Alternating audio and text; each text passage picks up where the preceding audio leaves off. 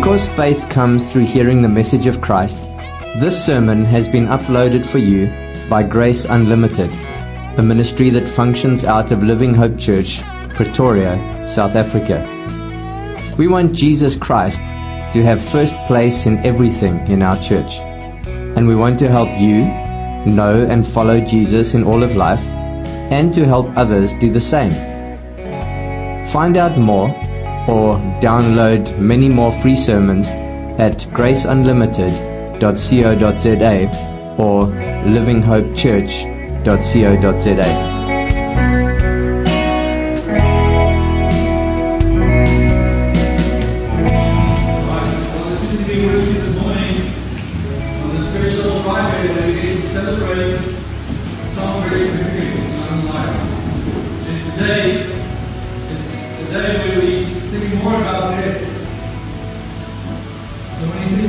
Easter, you think about Good Friday. Today you think about death. And death has been around us for months now. It's been right in our faces. We've been confronted with the reality of death so much over this last year.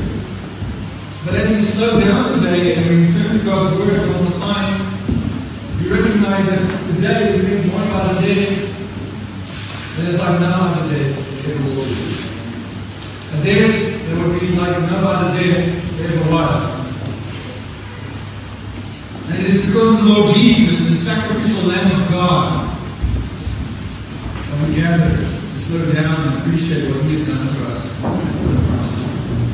And thinking about this message for today, this Good Friday, typically we would go to the Psalms, uh, not the Psalms, the Gospels, as we talk about the crucifixion of Jesus.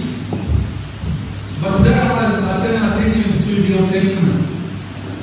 And you might think that's strange. Why are we going to the Old Testament to talk about the crucifixion of Jesus? But if you open your Bibles to Psalm 22, then you will see why. Take your Bibles, and today we're going to go slowly through the Psalm and meditate on exactly what was happening on that cross, on that Good Friday. What was Jesus thinking while he was on the cross? Now, I wonder what you think as you confront death, and death stares you in the face, and what goes through your mind? All sorts of thoughts. Fear, and so many other things. But have you ever slowed down to wonder what was going through the mind of our Savior as He's dying on the cross for your sins? David is the author of the Psalm. And even though, this is why it's so amazing, because even though he never saw the cross himself, under the guidance of the Holy Spirit, he gives us remarkable insight into the mind and prayer of Christ. As Jesus died on the cross for our sins. The psalm is a, a detailed picture of the crucifixion. A thousand years before Jesus died, Moses already wrote about it. That's phenomenal. It tells us that the author of Scripture is ultimately one author, is it not? It's revealing to us the mind of God, waiting for it in heaven. And every time you actually see Psalm 22 being used in the New Testament, it refers not to David, but it refers to Jesus. To Jesus. And so as you read the Psalm, your heart is just absolutely drawn into what our Savior experienced on that day. In fact, Acts chapter 2, verse 30 tells us that David was, he wasn't just a king, but he was also a prophet. This is how Acts puts it. Brothers, I may say to you with confidence about the picture of David, that he both died and he was buried. And his tomb is with us to this day, being therefore a prophet. So David is giving us a prophetic insight into what happened on this Friday. It's as if we're going to go there and witness this ourselves through the eyes of Jesus, our Messiah. And essentially what you can do with the Psalms, you can divide into sections. But the, the first 21 verses is all about a prayer. The prayer of Christ as he's dying on the cross. And the, the second half of the psalm, Psalm 20, uh, verse 22 to 31, is all about praise. So the first thing one is death, and you can say the second half is resurrection. Resurrection. And of course, we're going to talk more about that on Sunday. And it must be that David must have experienced some kind of event that made him wrote in the way he does. Because this language is specific to what's going on in his world and his environment. It's also very specific about what's happening to Jesus Christ. And as we dive into the psalm, let's just and the to help us understand what was happening on that day when our Savior was beaten and broken for our sins. So the question is, I'm going to give you seven thoughts, seven big thoughts on what was Jesus thinking and seeing as he was dying for our sins. Firstly, verse 1. My God, my God, why have you forsaken me? When you hear those words, what comes to your mind? Abandonment. Separation. And you can see the psalm starts without much context. It's just the very first words. It's very specific. And we know that Jesus uttered these same words in Matthew 27. And up until this point in the, the life of Jesus, think about it, it has this total connection between God the Father and God the Son. Intimate relationship that Jesus the Father and the Spirit has had for all eternity past. Loving each other perfectly. Being in this triune, perfect, intimate relationship with one another. And no need for any human involvement whatsoever. Around 3 p.m., what we call Good Friday, there's total darkness in the sky. Moment of darkness that Jesus cries out, My Father, my God, my God, why have you forsaken me? And this picture of darkness. It's a picture of desolation, emptiness, isolation, being alone. And never before has the eternal Son of God been separated from his Father. So this is a, a crucial moment as Jesus gives us cry of this orientation. It's not that he didn't know that was coming. I mean, we are in the Old Testament already. Jesus, he meditates, he is the Word of God. He meditates on the Word of God. He knows the Psalms. He knows exactly what's going to happen to him. And we're looking at David and how he wrote before it all happened. And Jesus knew exactly what was coming. That was a real moment. A real moment, even knowing that it's going to happen to him, as it's happening, the separation from his father. He had this moment of disorientation. I mean, if you think of an hour near human terms, you know, I think of my son the other day, we were in the shopping mall and we were walking around, and for a second, I, he turned around the corner and he didn't see me as he came back. What did he experience in that moment? Was complete disorientation. Where's my dad? Where's my dad? It's as if this moment he's going through a little bit of panic because all of a sudden, where's his dad? His dad was with him all the time, holding his hand. And now his dad's not to be seen. Thinking he's alone. And even in that moment, that's just a simple human experience that doesn't compare to what Jesus is experiencing in this very moment.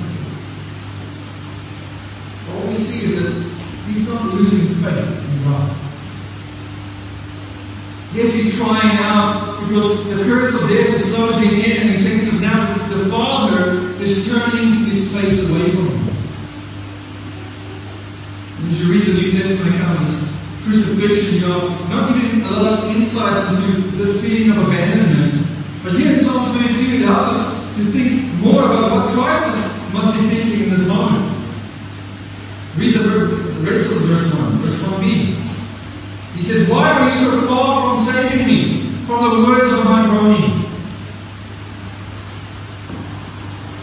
As we read these things, you sense the impact it had on Jesus thinking as he's hanging on the cross.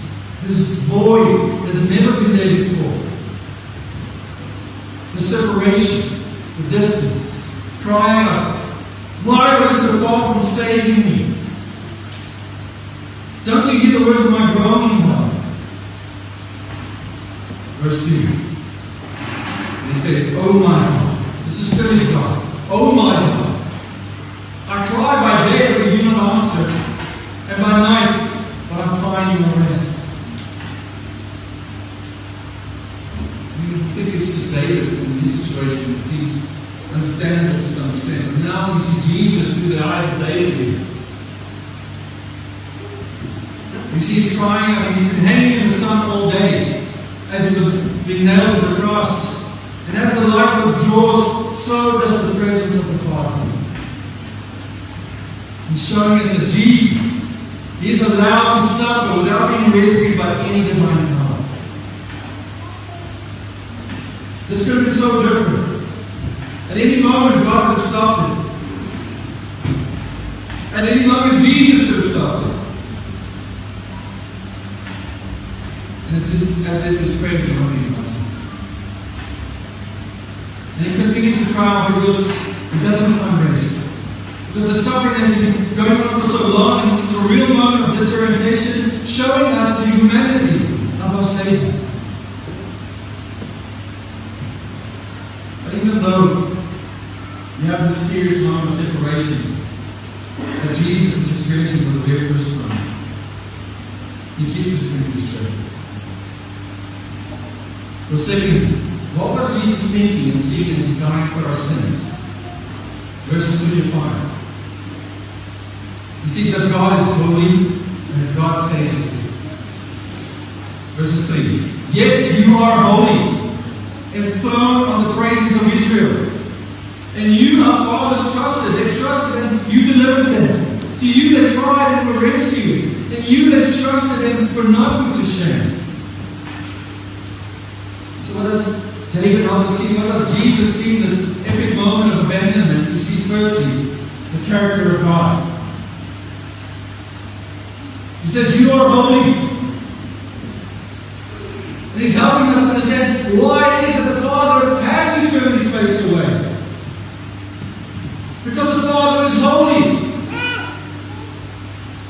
And in this moment where Jesus becomes sin for us, he affirms, Father, I know you have to turn away from me. Because you are God.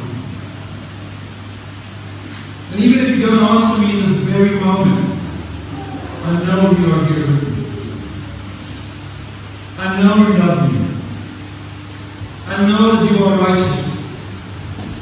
And it's because God is holy and righteous and we are not that sin has to be punished. It's our sin that keeps us from the Father, that separates us from the Holy God. Makes me think of Job. You know, Job is a man that's suffering a lot as well. Job 13, 15. It says, Though he slay me, I will hope in him, yet I will argue my ways to his face. And even today, as believers go through suffering and all kinds of difficulty, we know that God is with us. Yet we argue with talk to him, we go to him in prayer, and in this time of groaning and through our trials and suffering, and we talk to him in the face of prayer. But Jesus, he understands the picture. He understands what's going on. And he also not only thinks that God holy, but he thinks to what, is, what God has done in the past. Remembers what God has done to save his people. And even as he's suffering, he has total confidence in God. Verse 4 again. In you our fathers trusted. They trusted and you delivered them. To you that tried and were rescued. And you that trusted and were not put to shame. Jesus knows exactly this has always been the plan of God. To deliver his people.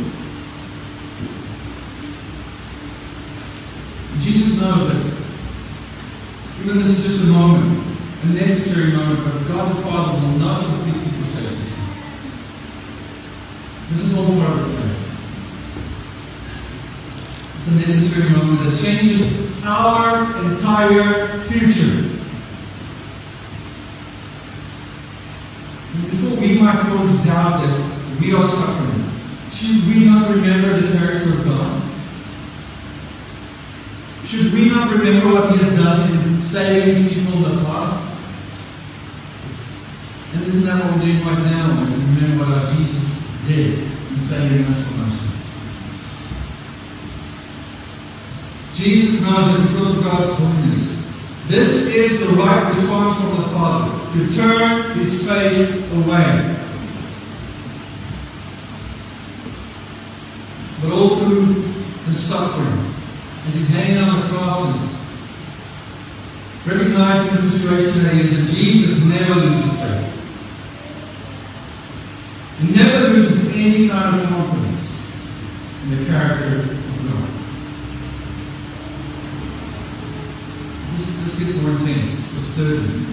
What else is Jesus thinking and seeing as he's dying for our sins? Verse 6. He sees that he's absolutely nothing. He's nothing. But I'm a worm and not a man. Scorned by mankind and despised by the people. Have you ever thought you would hear Jesus? Think that kind of thought. He calls himself a worm. Not even worthy of calling himself a man. I mean, where others in the past have cried out for deliverance and God rescued them, He delivered them, Knows that this is not going to happen with him. It's just as if we say, I'm treated as if I'm most insignificant. I'm most despicable of all the objects there is in this world. I am unworthy of the attention of God and man this world. And again, this is who's prophetic language about the Messiah. He sees himself less than the human moment. And it takes you back to Isaiah 53, verse 2. Because what did Isaiah say? He said, He had no form of majesty that we should look at him, no beauty that we should desire him. Because Christ was so butchered and beaten that he sees himself as a lowly worm. And again, we see similar kind of thing in Job. His friends, Job's friends, they're trying to make sense of Job's suffering. Job 25 6 says, How can he who is born of a woman be pure? Behold, even the moon is not bright, and the stars are not pure in his eyes. How much less man who is a maggot? and the Son of Man, who is a worm. Graphic image. Maggot, a worm. Nothing. The lowest that you can, the lowest view that you can have of yourself. This is amazing that this is going through our Savior's mind. As the people spit on him, they stick a crown of thorns on his head, covering his whole body with blood, causing him to look disgusting as he's been whipped and beaten. What do you think people do when they see him like this? This is verse 7. The people mock and scorn him. They mock and scorn him. Because verse 7 shows us more what the scorning looked like through the eyes of Christ. All who see me mock me. They make mouths at me. They wag their heads. And then you look at Matthew 27, verse 39, what does that say? And those who passed by derided him, wagging their heads. And again, what we have here is a fulfillment of what David wrote about so long before it actually happened. What Jesus is seeing as he's hanging on the cross is this mass group of people with their mouths open, shouting at him, screaming at him. Slander after slander. Wagging or shaking their heads in anger.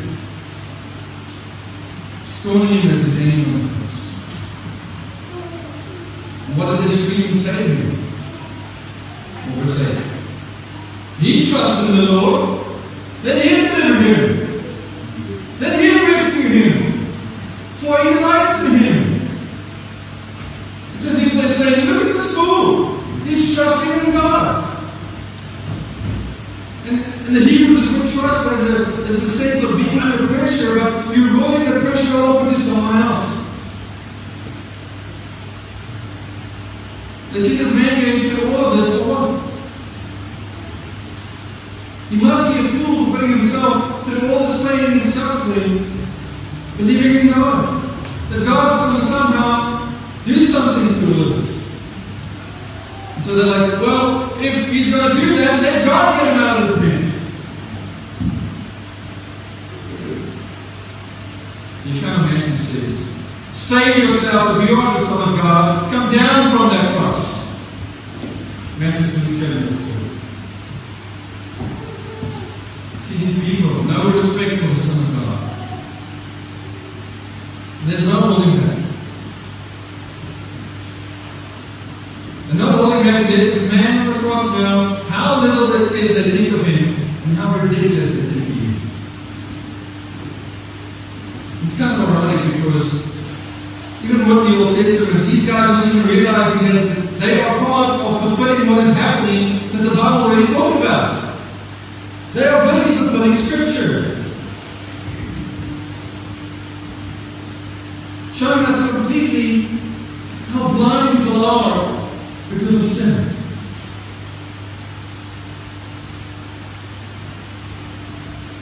I think Jesus probably was looking around because, fourthly, what else was Jesus thinking and seeing as he's dying for our sins? Verses 9 and 10. He thinks about how God brought him into this world in the first place. Yet you are he who took me from the womb. You made me trust you at my mother's breast. On you was I cast from my birth, and from my mother's womb you have been my God. So Gave this body. You're the one who caused me to be conceived in the womb of this, this young woman. This has always been your plan that I humble myself by taking on the form of man. And now look at what's happening to me. Now you have to abandon me. And one can read there was close because John 1925 says, But standing by the cross of Jesus were his mother and his mother's sister Mary, the wife of Cleopas and Mary Magdalene. And as he sees her, he perhaps is thinking back to how God brought him into this world through this woman. Guarding him every day of his life to this very moment. But now, look at him now. Who's going to help him now? Verse 11. Be not far from me, for trouble is with me, and there is none to help. There is none to help. Because where are the disciples when all this is happening? Matthew 26, 56. But all that has taken place that the scriptures and the prophets might be fulfilled. Then all the disciples left him and fled.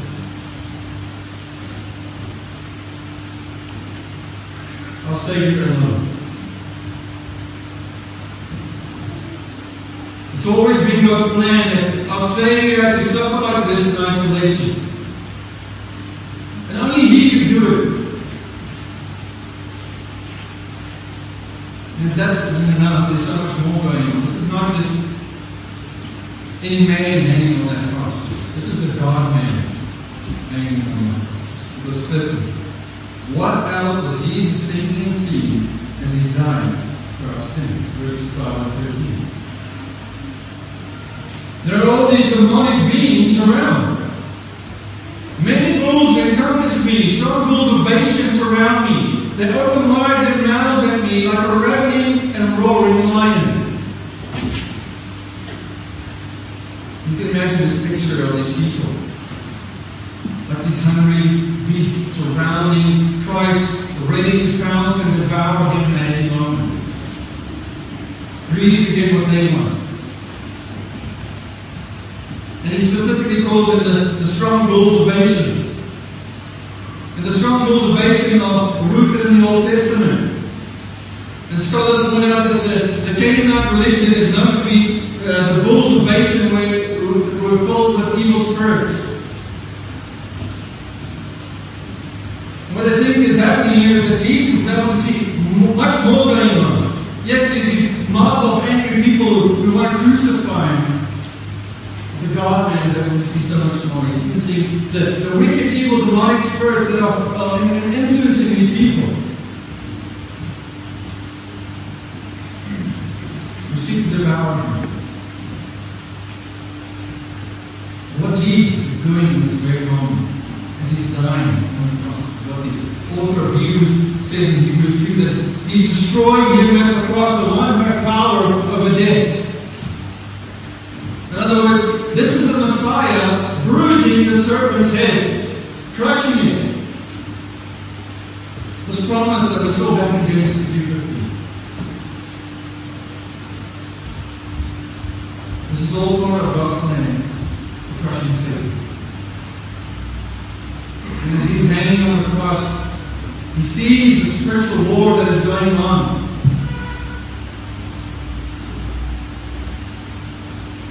And in this moment, Satan is bruising his heel. And this bruising comes with real suffering and pain. Real suffering and pain. Because number six, what else was Jesus thinking and seeing as he's dying for our sins? Verses 14 and 15. This pain and suffering was real. He says, I'm poured out like water, and all my bones are out of joint. My heart is like within my breast. My strength is dried up like a potsherd, and my tongue sticks to my jaws. You lay me in the dust of death. What a graphic image of Jesus himself as he expresses the pain from what these people were doing to him. A summary of all that he was experiencing as he suffocated to death. Being poured out like water. This is a man that's completely wasted. His bones are out of joint. Soldiers picking up a bat and they beat his legs, crushing him. Leaving all those blood bones exposed. What about his heart? His heart is like wax, showing us the strength that he had as well.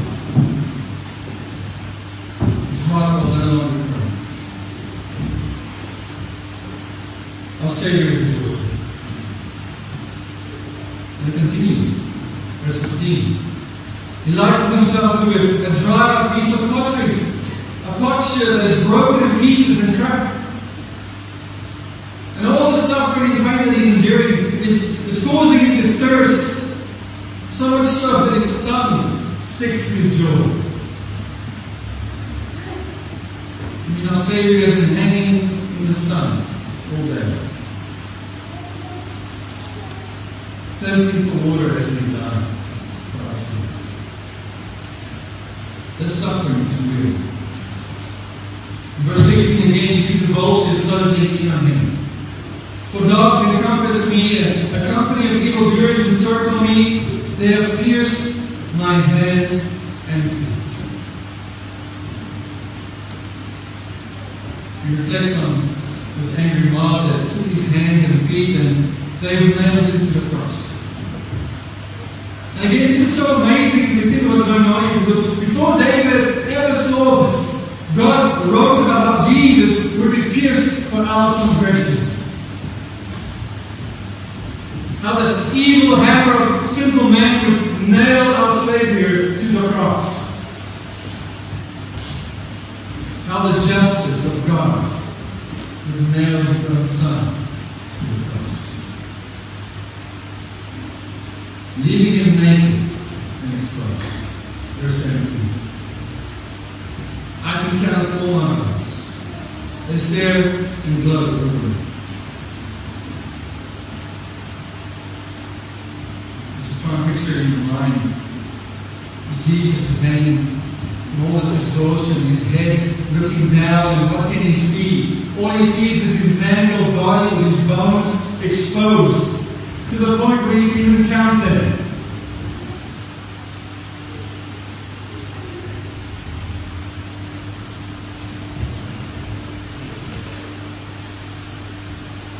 What else was Jesus thinking? Finally, number seven. What else is Jesus thinking and seeing as he's dying for our sins? Verse 18. They took his clothes and it. They divided my garments among them, and for my clothing they cast lots.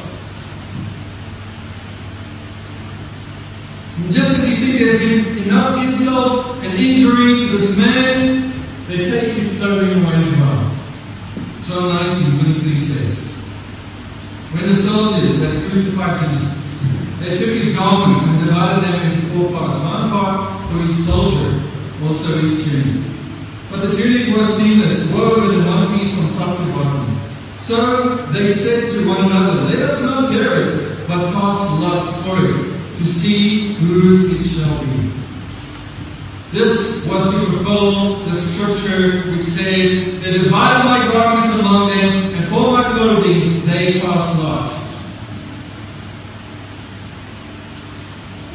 Way before it ever happened, God wrote about it. What makes the clothes of Jesus worth gambling for? Because in those days, the man's cloak was his prized possession. This was your bed. This was your blanket.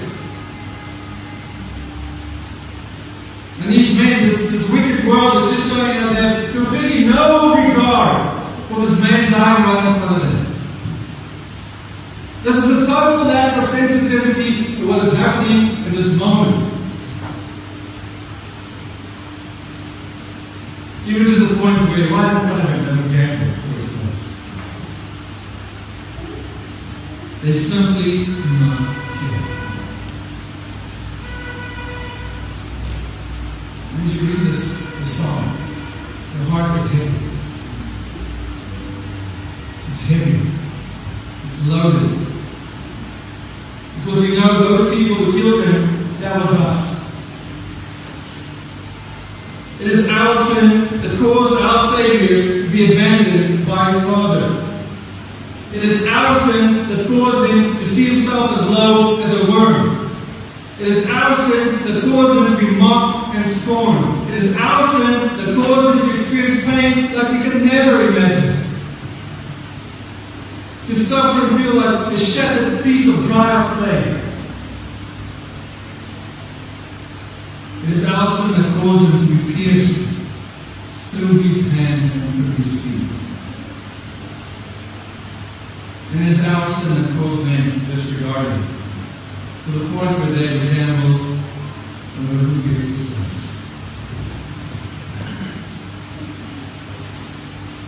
But we know from Psalm 22 and from the rest of the Bible that this was no accident. This was no gamble for God.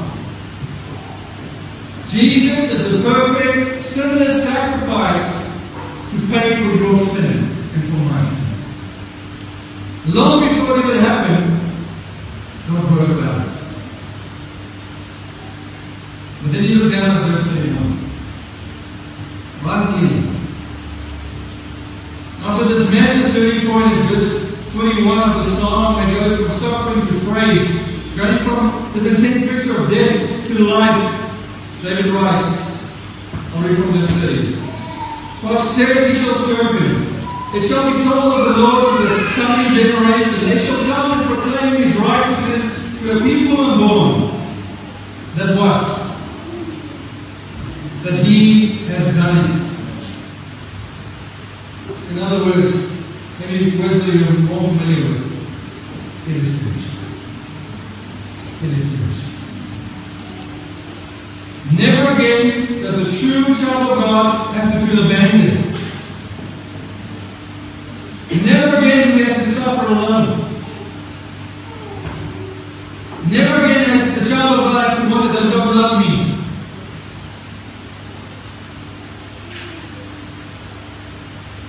Jesus thirsted, He suffered, He bled, and He died so that those who believe in Him and what He did in His life and His death would never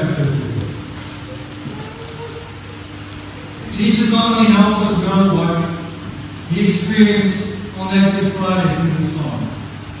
He helps us to respond to suffering by remembering the holy character of God. Reminding us because God is holy, He has to punish sin.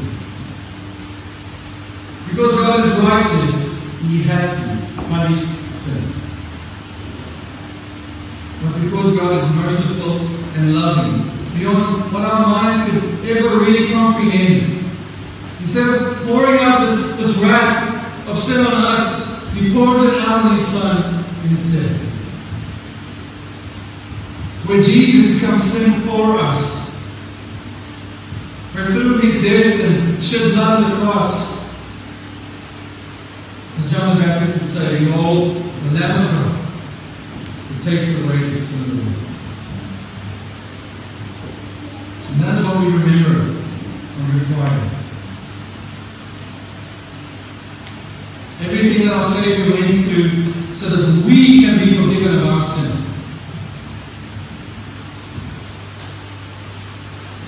Peter it very succinctly in 1 Peter 3.18. He says, For Christ also suffered once for sins, the righteous for the unrighteous, that he might bring us to God, being put to death in the flesh, but made alive in the spirit. Why did Jesus go through all of this? Peter says it clearly. He said, He suffered once. He was the final, perfect sacrifice. Never again do we have to make a sacrifice for sin.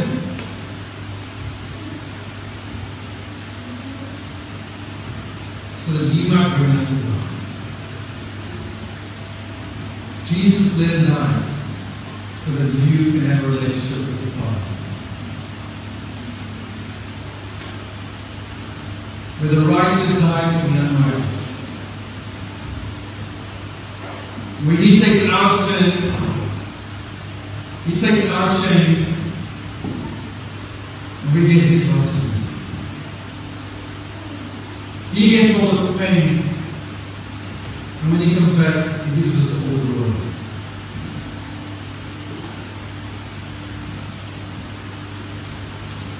This is for those who believe in Him. He said, let me not just assume, let me ask you, do you believe? Do you believe that your sin is as bad as the song in the text? That a sinless, perfect man would have to go to the cross and die in your place? Do you believe God is as holy as the Bible says it is? That in fact it is you that have to be on that cross, dying for that sin. For every sin that you've ever committed.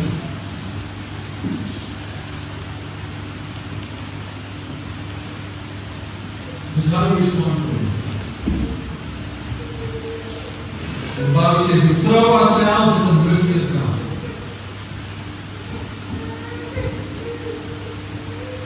That's Paul it. Paul says in Romans 3, chapter 23, For all have sinned and fallen short of the glory of God. They're not justified by His grace as the redemption that is in Christ Jesus, whom God put forward as a propitiation by His blood, to be received by faith.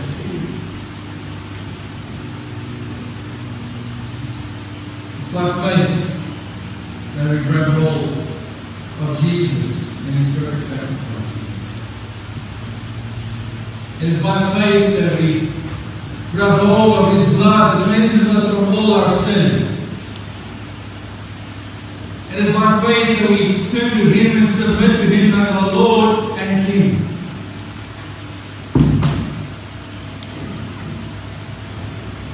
Having hearts that overflow with gratefulness that Jesus paid it all. And all to Him we go. We